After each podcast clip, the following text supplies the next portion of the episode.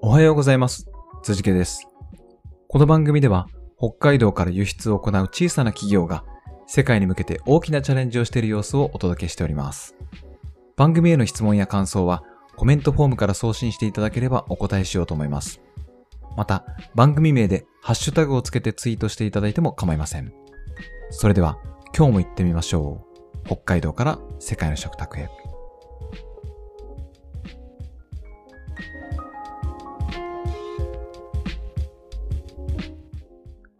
はい。えー、今日は火曜日になりました。今週はですね、フリートーク、フリートーク的に、えー、番組をお届けしておりますが、最近起きたこととかもね、あまり話してなかったので、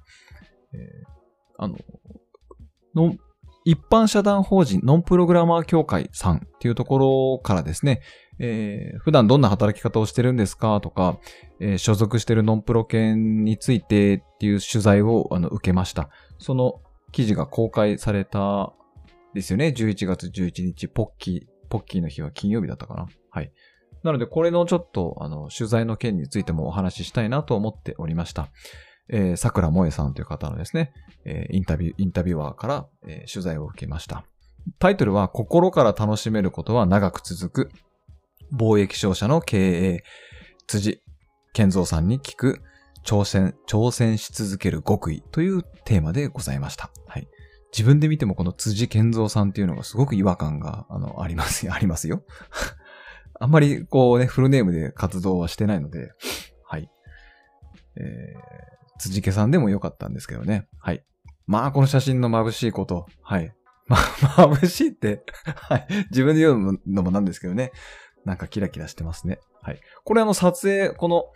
記事掲載していただけるっていうことだったので、あの撮影を行いました。えー、撮影はですね、えっと、友人である堀健さんっていう札幌のですね、広報、中小企業のあの、広報とかマーケティングとか、そういった活動を応援、応援してる、えー、方ですね。にお願いをして、まあその方、あのカメラがメインではないんですけど、えー、そういった技術もスキルもあるので、あのお願いしてえー、二人でお散歩がてら、えー、千歳空港に行ってきました。まあ、その時は、ちょうど、あの、輸出、出荷の作業もあったので、はい、それに、あの、同行、一日同行取材みたいな感じですね。えー、そういうのを、あの、やりました。朝、8時半、9時くらいから始めたかな。まあ、お昼ぐらいには終わったんですけど、天気もすごい良くてね、えっと、この後、天気が崩れるっていう予報でもうね、北海道この時期雪が降ったりしてきますから、もう最後のチャンスだと思って、はい、とてもいい天気になりましたね。秋秋晴れというんでしょうかね。よかったです。はい。そして、内容については、そうですね、4年間、ノンプロ犬っていうところに所属をしたんですけど、その、まあ、ノンプロ犬ってこうね、あの、初心者のプログラマーがある程度プログラミングを習得したら、もうその後は何をするんですかっていうの結構謎な部分があると思うんですよ。私も入会した時謎でした。すでになんか強強な、強強ってすごくプログラミングスキルが高い人がいらっしゃ、そのノンプロ系に所属されていたんですけど、なんでこの人たちはいるのかなと。ここってプログラミングを勉強するために所属する場所なんじゃないのかなと思ってたんですけど、なんか実はそうでもなく、それだけが全てじゃなくてですね、まああくまでコミュニティなんで、え、いろんな人がこう情報交換をしたり、えー、学ぶことについて高め合ったりしてる場所なので、えっと、まあ、ゴールっていうのがなかなかない。まあその人が決めればいいだけの話で、えー、まあ、月額は5500円、税込み5500円なので、えー、出ていく出費っていうのはありますけど、それ以上の価値、まあ、それに見合う対等な価値を得られれば、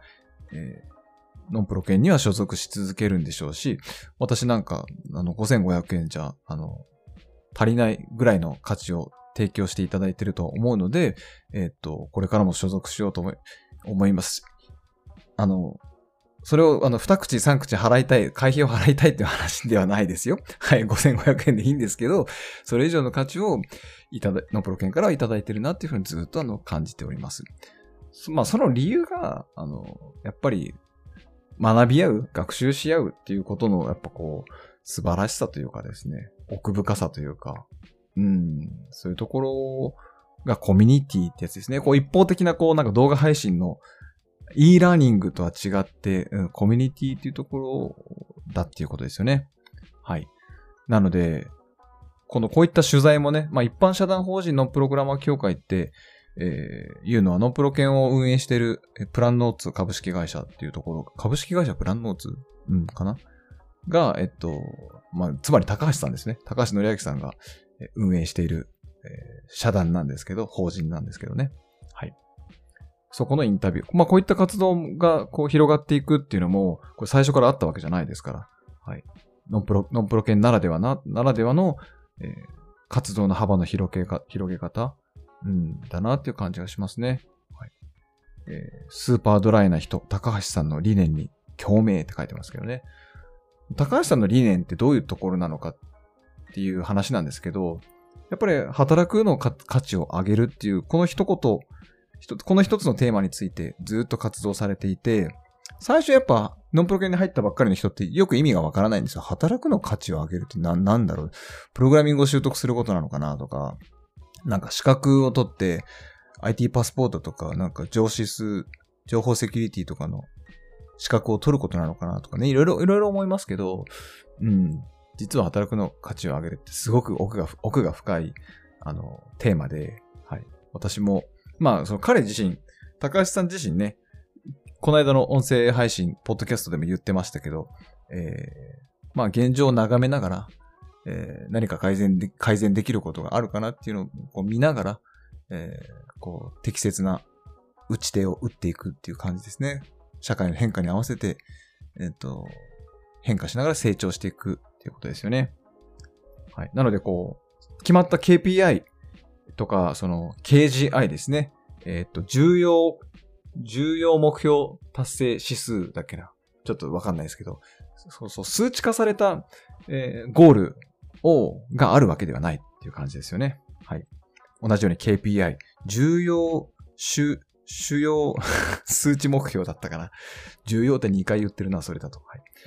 そういう KPI を設定して何名の会員がいたらコミュニティが回るとか、そういう売り上げがいくらあったらコミュニティが成立するとか、そういう話ではないよっていうことをね、ずっと言ってますね。そういう考え方がね、こう、普通の、まあ普通のって言ったらあれだ、変だけど、私の感覚では、まあなかった感覚ですよね。はい。私の場合、もしコミュニティを立ち上げて、コミュニティを大きくしていこう、あとは自分の手から離れて自走するようなコミュニティを作る、作るって考えたら、やっぱ5年、5年目で100人ぐらい会員がいたら会費何千円で、それ全員から集めたらいくらになってで、そろばんパチパチ弾いて、あの、じゃあ一人誰かを雇ってみたいなことを事業計画を立てますよね。はい。私だったらそうしますね。だけど、そういうことを全くしない、しないんですよね。はい。で、どうな、だんだん、あの、会員、ノープロ犬の会員も増えてきて、今後どうなるのかなって見守っていたら、一般社団法人を立ち上げるっていうから、まあびっくりですよ。はい。まあその話もね、いつか、えっと、ゆっくりしたいなと思いますけど、えー、取材の中では、私が最近やっている、えー、力を入れていたコーチングについても触れていただきました。えー、コーチングについてはですね、えっと、明日以降の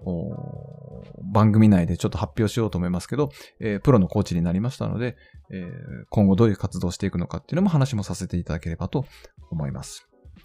はい。で、やっぱりそのコーチングのスキルでですね、えっと、人を育てたり、えー、環境を作っていったり、えー、組織をマネジメントしたりっていうことは、やっぱすごく今、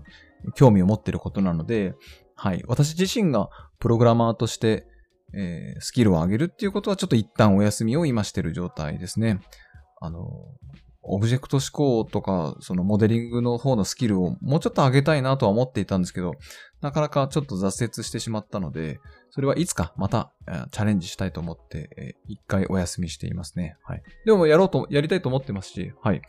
えー、コンピューターサイエンスも途中で止まってるので、えー、やりたいなとは思ってますよ。はい。